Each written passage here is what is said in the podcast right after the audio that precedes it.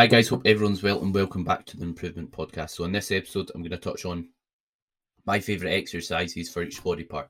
Before doing so, a quick update on myself. So this is the first podcast I've recorded since I've been back from my holiday, which I believe has been, when this comes out, 2 weeks ago, which I really enjoyed. I was in Corfu in Greece, which was really nice. It was good to get some time away, downtime, and just experience a different culture, bit of different food, etc. So yeah, it was enjoyable. The only downside was potentially that there wasn't a lot to do there. It was quite secluded where a hotel or a resort was, which is good and bad. It's good because it's kind of relaxing. You've got your own wee space, but not if you want to do much. So it was a wee bit of a distance to get into like the town centre or to do much, but I really enjoyed it. And I think my favourite part was going through to like the old town, which was like a really cool experience, and just experiencing, like I said, the culture there, which I didn't think would be my favorite part. So yeah, like I said, this episode going to touch on basically my favorite exercises for each body part, and we're going to start off with touching on chest or your pecs or your pectoralis, if you want to use a fancy word. So basically, when we think about what a good chest movement is it will take, basically for any muscle group, we want to take it for a large range of motion. We want the majority of the load on that target muscle, because you can take, let's say, a muscle for a large range of motion, but that doesn't mean there's a lot of tension on the muscle during it, if that makes sense. So we want to put a lot of load or tension on that muscle while taking it for a large range of motion and make it the prime mover, which is what we're after.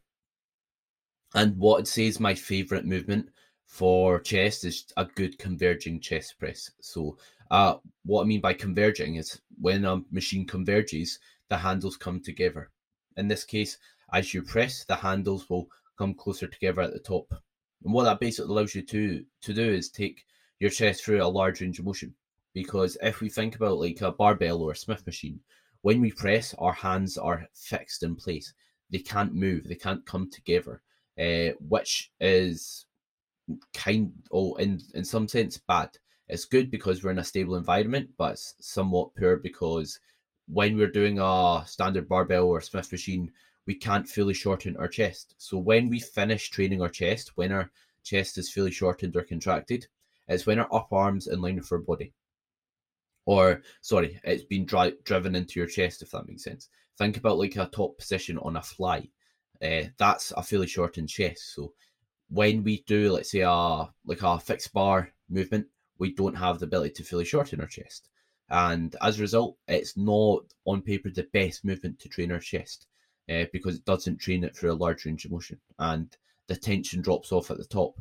Whereas if you have a good converging chest press, the tension stays on that muscle from start to finish. You get a good contraction at the top, and there's no point where there's no easy part of the movement, which is good. If you don't have access to like a good converging chest press, or that movement's stalled, meaning stop progressing, you could maybe consider like a dumbbell press or maybe even a cable press. And the benefit of like a dumbbell press or cable press is, again, it converges, which means your upper arm can come like across your body to an extent. And the difference between like a dumbbell and a cable press is when you're doing a dumbbell press, the tension drops off at the top, whereas it doesn't with a cable press, which could make it a better option. But then again, with a cable press, it's a bit awkward to get into position. Same with dumbbells, to be honest. And the drawback of both a dumbbell and a cable press is you don't have as much stability as, let's say, a machine. So as you see, there's no, except for maybe you could say the converging chest press kind of like trumps them all. But apart from that, there's pros and cons to exercises. There's like a dumbbell may be good for some reason, like you've got freedom to basically place the dumbbell in this sense where you want, but there's downsides like a lack of stability, meaning it's harder to balance the dumbbell, which can get in the way of you just getting a lot out of that target muscle. But yeah, if I had to pick one, it'd be a good converging chest press, because you are nice and stable, because you can take the chest through a large range of motion without any tension dropping off throughout the set. And this doesn't mean if you do like a barbell bench press or a Smith machine press, you aren't going to target your chest. But on paper, if I had to say, a good converging chest press is probably one of the best movements to train your chest. And as well as that, what I'd look to do is put a like incline press in as well. Reason being is when we're doing, let's say, a chest press, depending on where the handles travel as you press, you'll usually just train like your mid chest and lower chest slightly more, depending on the machine. So what I'd look to do is pair that with like an incline press. Again, an incline press machine or an incline dumbbell press is a good choice for the same reasons I've just spoke about. But there's also options like an incline Smith press, which is a solid option as well, which feels really good for myself. And if, let's say, you don't have access to like a Smith machine, again, you can just do a barbell press or like a dumbbell press. Both are still good options, but if I had to choose one, it would be a good converging chest press and an incline press machine for those reasons, because like that allows you to just get the most out of that muscle with like a stable environment, a safe environment as well. And saying that, although I've said these are kind of like my favorite movements, I do think there's value in just learning how to do like movements that doesn't require stability, meaning like barbell movements, dumbbell movements. It's good to have them in so you can basically still work on your stability and being able to stabilize other movements, being able to balance other movements. I do think that's still valuable, but this is if, let's say, we're thinking just purely muscle growth, this is what I'd choose. But of course, no program's like that. No program only allows you to have two exercises for a certain muscle group anyway, so that's the benefit of that, really. Like, you've got option to choose more.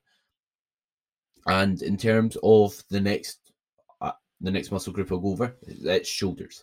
So when we are training the shoulders, again, the role of our shoulder, it depends which. We've got multiple delts, we've got multiple parts of our shoulder, so it depends which one we're talking about. For the ease of this video, we're going to call them the front delt, the side delt, and the rear delt.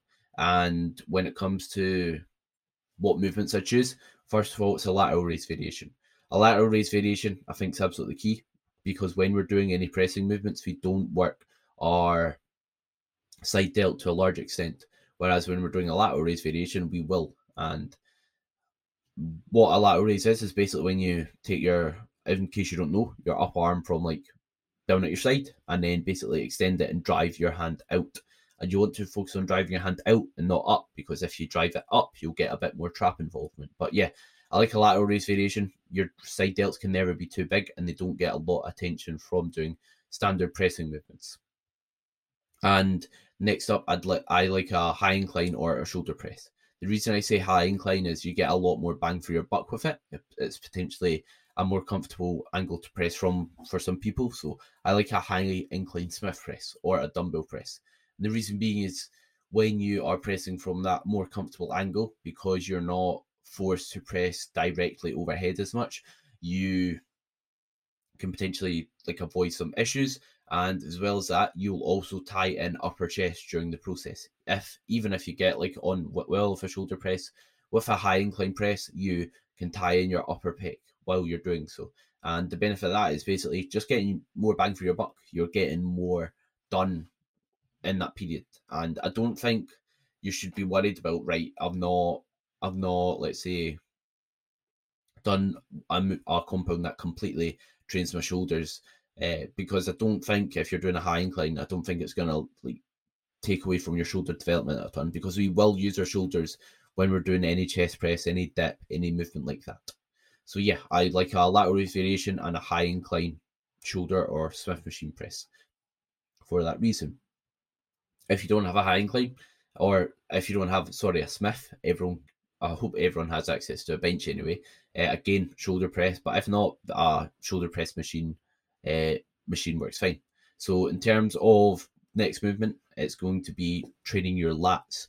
So I'm going to separate your back into your lats and upper back, just because it doesn't make sense just to group them into one. It's like grouping your chest, shoulders into one as well. Like, why would you? They are separate muscles in that region. So first of all, when targeting your lats are the muscle that basically joins onto your upper arm and then your lower back, and that's where they originate and they insert. And in terms of the lat, the role of the lat is basically to drive your upper arm in line with your torso. in like a shoulder width position or round about that. And basically we want a row or pull down variation where you're driving your elbow to hip, ideally both. So we're training the lat and its overhead, or so we're training overhead and also horizontally, because we've got different fibers in our lat. We've got horizontal and vertical fibers. So if we do both motions, we're going to train them and train both sets of fibers, if that makes sense. And what I like is a row to fully shorten that for, sorry, I can't get my words out, to fully shorten the lat. So we get a good contraction and also a pull down. So we train it in its lengthened position. So we're training it in both positions, which makes sense. It's like, if you want to fully develop a muscle, why not train it for a full range of motion? It means you're not putting all your eggs in one basket. And my favorite movement would be like a good, at my gym, I've got a good pull down machine, which I get on really, really well with. And basically what you want to ensure is, again, you're driving your elbow to your hip. You are keeping your shoulder away from your ear when you're doing so. And I like to do a single arm. Basically, it allows you to line yourself up to target that muscle slightly better than if you're doing it with both arms at the same time. So yeah, I like a good pull down machine and also a good plate loaded row. The plate loaded row I'm using the now at my gym. Like when I do it actually standing, stepped back from it. And what it basically allows me to do is match it to my lats capabilities. So I stand and I basically line myself up. So when I pull it, it's right in line with my torso and I drive my elbow to my hip. And then I basically plant my non-working hand on the chest pad, and that feels really, really good for my lats. But a good movement, if you've not got much kit in your gym, is just using cables. So with cables, the benefit of them is you can drive the handle exactly where you want to. You're not limited or you're not fixed into a machine that's poorly built, that's not going to allow you to bias or train a muscle group effectively. And again, doing a cable movement, single arms, perfect. So when like a common one's just like a single arm pull down and a single arm row. You can also do it on a pull down station, but what you find with a pull down station is if you sit on a pull down station normally, what happens is when you pull the implement down, when you pull the handle down, just because you're sitting and your head's in the middle of it and the cable's straight above your head, you end up pulling and driving your elbow out instead of straight down, which is the benefit of maybe using just a cable station instead of a lat pull down station. So yeah, a good pull down and row make up like the bulk for it. Yes, a pullover can be beneficial, but if you're doing a pull down and row, you're training those muscles in both positions anyway. And also you can load your lat more with a good pull down and row, whereas load is kind of limited by like just maintaining that position with your arm straight with your tricep, and you can't really put as much mechanical tension or load on that target muscle. And next up is the upper back. So when you're training the upper back, I believe a chest supported row is very valuable. And the reason being is with a chest supported row, it allows us to basically practice having protraction, retraction of our shoulder blades. Basically, we can move our shoulders and our shoulder blades backwards and forwards because we've got that chest support. So it makes it really easy to do so. And focusing on breathing in when you're in that stretch position and driving elbows back when you are rowing it. And I like a neutral or overhand grip where your elbows are flared, because when our elbows are tucked excessively, we target our lats more. When we've got a bit more of like a flared upper arm, we will target our upper back more effectively. And when I'm doing an upper back row, I like to own both ends of the rep. So I'm not like bouncing out of the bottom or the top of the movement. I'm making sure my muscles in full control at all times, and I'm definitely getting the most out of the rep. So yeah, a good chest supported row is a key, in my opinion, for building like a good back. And as well as that, that's kind of like the only movement I really need in regards to like an upper back. That's the only movement I'm doing. Obviously, you've got like a bent over row and deadlift, but I'm just about to go on to my favorite movements to target erectors, which they are kind of in. But yeah, if you have a good chest supported row, that can be great. You can also do like a upper back pull down, but I don't think a lot of beginners will need that to grow their upper back. I think they can get away with just doing like a chest supported row and then a bent over row variation or a Romanian deadlift variation, bent over row or a deadlift variation, because if you're doing three upper back movements in the same session, I'd question that, because you'll probably find that you you don't need that much work. Maybe if you're doing like a bent over row, or you've got a session where for some reason you're not bent over rowing or deadlifting, then you can maybe do an upper back pull down, where again you focus on keeping your chest lifted, slightly back, and you get plenty of movement at the shoulder blades, and you drive your elbows down. The opposite of what we want to do during a lat pull down. Although when most people do a lat pull down anyway, it targets their upper back, so it shouldn't really be named lat pull down. So next up, you've got your erectors, which is basically the muscle that runs down either side of your spine. And when we are training the erectors, their role is to basically take your back from flexion to extension. So think about someone's back rounded during a deadlift, taking them from that position to an arched back is basically their role, to extend the spine. And what I like to do to train the erectors is a bent over row variation and a deadlift variation. I think that's absolutely plenty, and it's movements that will give you the most bang for your buck and will also stimulate your upper back. And yes, most of the time when we want to train our back, we want to take it through as large a range of motion as we, or any muscle, we want to take it through a large range of motion. And that's just because we usually build muscle best when we're in the middle and stretch position of a lift. And it just kind of makes sense. It's shown that training muscles through like a large range of motion is better than just isometrically contraction it, meaning holding a muscle in a certain position. However, I do think doing a bent over row and a deadlift variation is plenty for your erectors. Like, I don't think you need to isolate them, really. If you find you do a bent over row and a deadlift variation, you get stronger at them, you do that for years, and you've still got really weak erectors, and fine, isolate them through doing like a hyperextension. But if you don't already, or if you haven't done that for years, try that, see how you get on, and again, progress your lifts over time with a lot of effort, with good form, and you should be fine.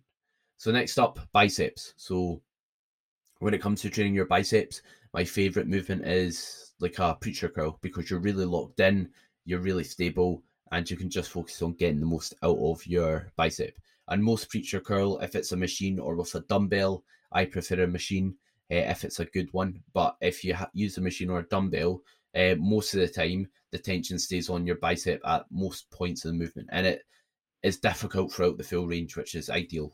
Usually when a movement is, let's say, really easy at one point of lift, really hard at another, it's not that ideal. We want to challenge our muscle maximally through a full range of motion.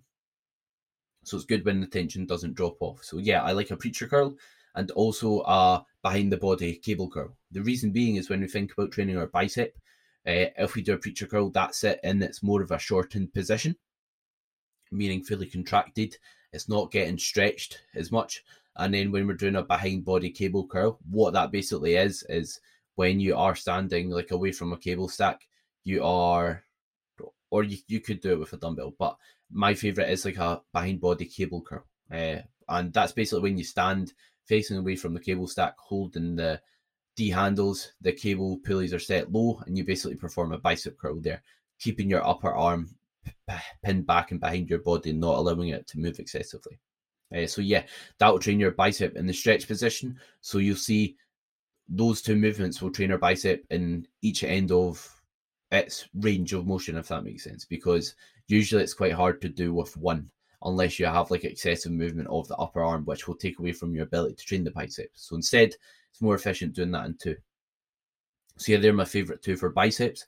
You've also got your brachialis and your brachioradialis, which is basically like another part of your bicep. So you've got obviously the main part, and then you've got your brachialis and brachioradialis. Your brachialis is under your bicep, and you've got the brachioradialis, which is your forearm. And to target them well, I like to use a hammer curl. So you can use like a rope hammer curl or a dumbbell hammer curl. Personally, I like doing a single arm dumbbell hammer curl. That's my favorite, and it's consistently hard throughout the full range and a bit heavier in that stretch position.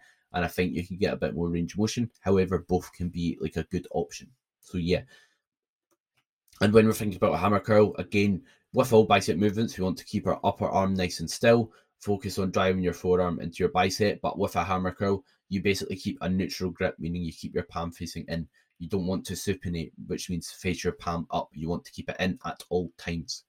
And next up, last but not least, is triceps. So when I'm training the triceps, what I like is a good dip machine or a bodyweight dip, if not. People don't always get along well with doing, let's say, a bodyweight dip.